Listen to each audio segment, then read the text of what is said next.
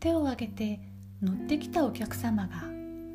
今日がどんなに不幸だったかと教えてくれたけどそうでもないと思ったり神父に懺悔をしてみたり一体どこを見てるのでしょうね。あなたに見えているものは何でしょうね。運転席の頭上にあるタバコを手慣れた手つきで取り出して助手席のラジカセをオンにする。自由奔放に見えるコーキーは若くて芯のあるマドモアゼル降って湧いた夢のような誘いにも私の人生はプラン通りに進んでいると自信を持って断れる。どこまでが粋なのかどこからが滑稽なのか。微妙なさじ加減のお話が今日も世界のどこかで生まれてる。お客様今宵はどちらまで行かれますか？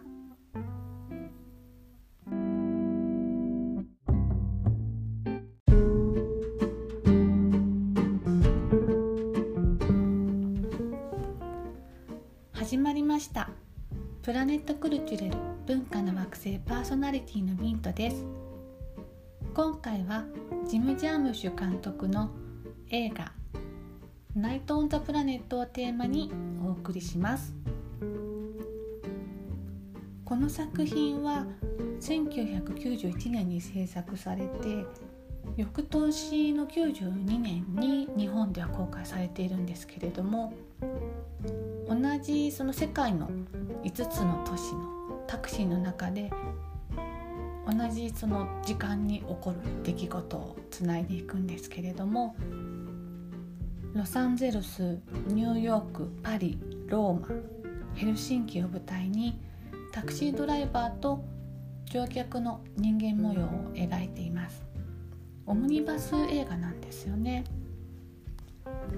私が一番好きなのはロサンゼルス編なんですけれども前回テーマにしたグロリアでグロリアを演じているジーナ・ローランズが乗客としてそのロサンゼルス編に出ていてそれでウィノナ・ライダーがタクシードライバーって若い時のとても可愛いんですけれどもウィノナ・ライダーが。出ているんですけれども本当前回のジーナ・ローランズもそうですしこの映画というか作品のタイトルの「プラネットつながり」で今回のテーマにしてみました。ミノナライダー演じる若い女性タクシー運転手はコーキーなんですけれどもそのコーキーが空空港で偶然出会ったビバリーヒルズに行こうとしている女性を女性なんですけどもジーナ・ローランズが演じているビクトリアという女性を乗せるんですね。そのビクトリアは映画のキャスティングディレクターなんですけれども新作に出てくれるその女優さんを探しているのにとても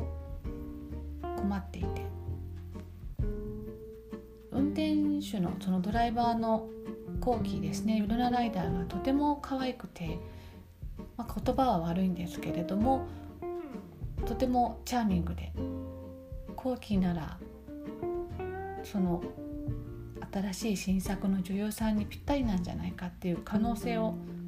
ちょっと感じてビクトリアは提案するんですね。なんですけれどもあのとてもコーキーは自分は整備整備士車の整備士になる夢があるって言って断るんですね。ビクトリアはもう若い子だったらみんなやりたがるのよっていうかもうとてもいいお話だと思うわっていう形で声をささあのかけて誘うんですけれども後期は芯が強くて兄弟が男の兄弟が多い中で育って男性に負けないぐらいその車の整備士になりたいっていう夢があるんですね。それで最後ビクトリアは家に着いてとても残念そうにしながらこういう子もいるのねっていう感じで運転するそのウィノナライダータクシーを見送るんですね。でこのオムニバスのお話全部本当につかみどころのない感じっていうんですかね。その感じがとても好きで脈略が本当にないというかつかみどころのない感じなんですね。タクシーの中にいるジーナ・ローランズとビノナ・ライダーのやり取りがとにかくたまらなくいいんですよね。の女優さんが見せる迫真の演技というよりも力の抜け方だったり癖のある緩い演技っていうんですかね。セリフと表情だけでそのタクシーの狭い空間の中で見せていくんですけれどもよく日本で言うとあの碇谷長介さんがその「取調室」っていうドラマ昔2時間ドラマでやった時に初めてやった時にとてもその取調室だけの中で見せていく演技が素晴らしくて本当にシリーズ化されたっていうそういうちっちゃい空間の中でどれだけ演技で見せて視聴者というか見ている人を食いついていかせるかっていう演技とか脚本とかそういったものってとても面白いなって思うんですよね。それでウィノナ・ライダーが本当に若くて可愛いんですけれどもそれよりも本当に運転中に癖のある表情をするんですよね。ちょっと呆れて上を見上げて白目がちになったりする仕草なんですけれどもその後期に運転してる後期に対してビクトリアが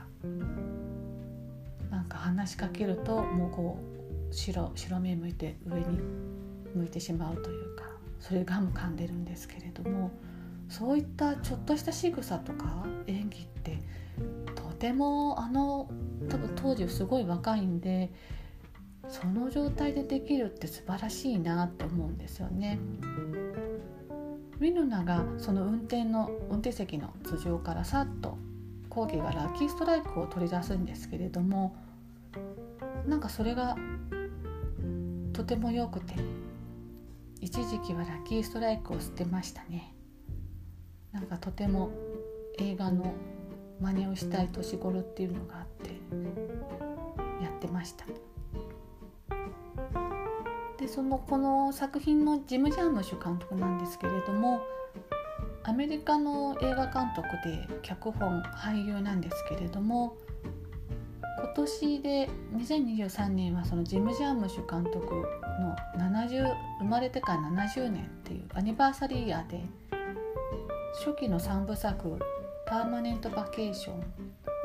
「ストレンジャー・ザン・パラダイス」「ダウン・バイ・ロー」とかいうのがあの作品3もあるんですけれどもその初期の方の作品がこう上映されたりとか。本当に映画とかファッションアートとか根強いファンが本当に多い監督さんなんですよね。俳優さんでもありますしそのスモークという映画にも出てスモークの姉妹版の映画かなブルー・イン・ザ・フェイスだっけななんかそういうの出て美味しそうにタバコを吸うんですよね。本当にあのかっこいいというか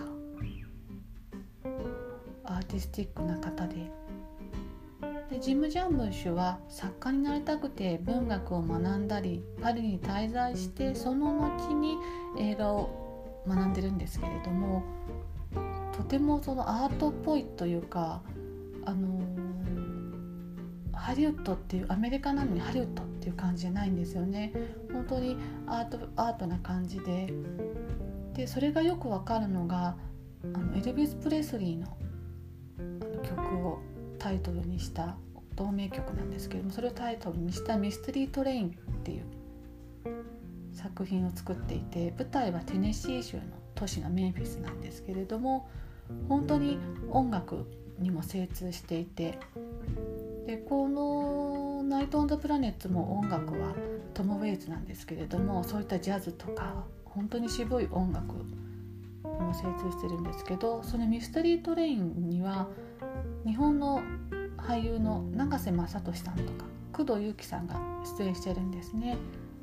で90年代の永瀬正敏さんって言ったらもうハママイクドラマのハママイクとかそういうとても小粋な洒落たアーティスティックな雰囲気が、あのー、想像していただけるとジム・ジャームッシュを知る上でとても参考になるのではないかなと思います。映画祭ではグランプリとかカメラドールあと前にもこの番組でご紹介したコーヒーシガレッツはあの短編パルムドールを受賞しているんですけど多分アカデミー賞の受賞はしてないんじゃないかなと思いますね。あないないですね。ロカルの映画祭での受賞ですね。ム・ジャームシュ監督をテーマにしてみたいって思うんですけれども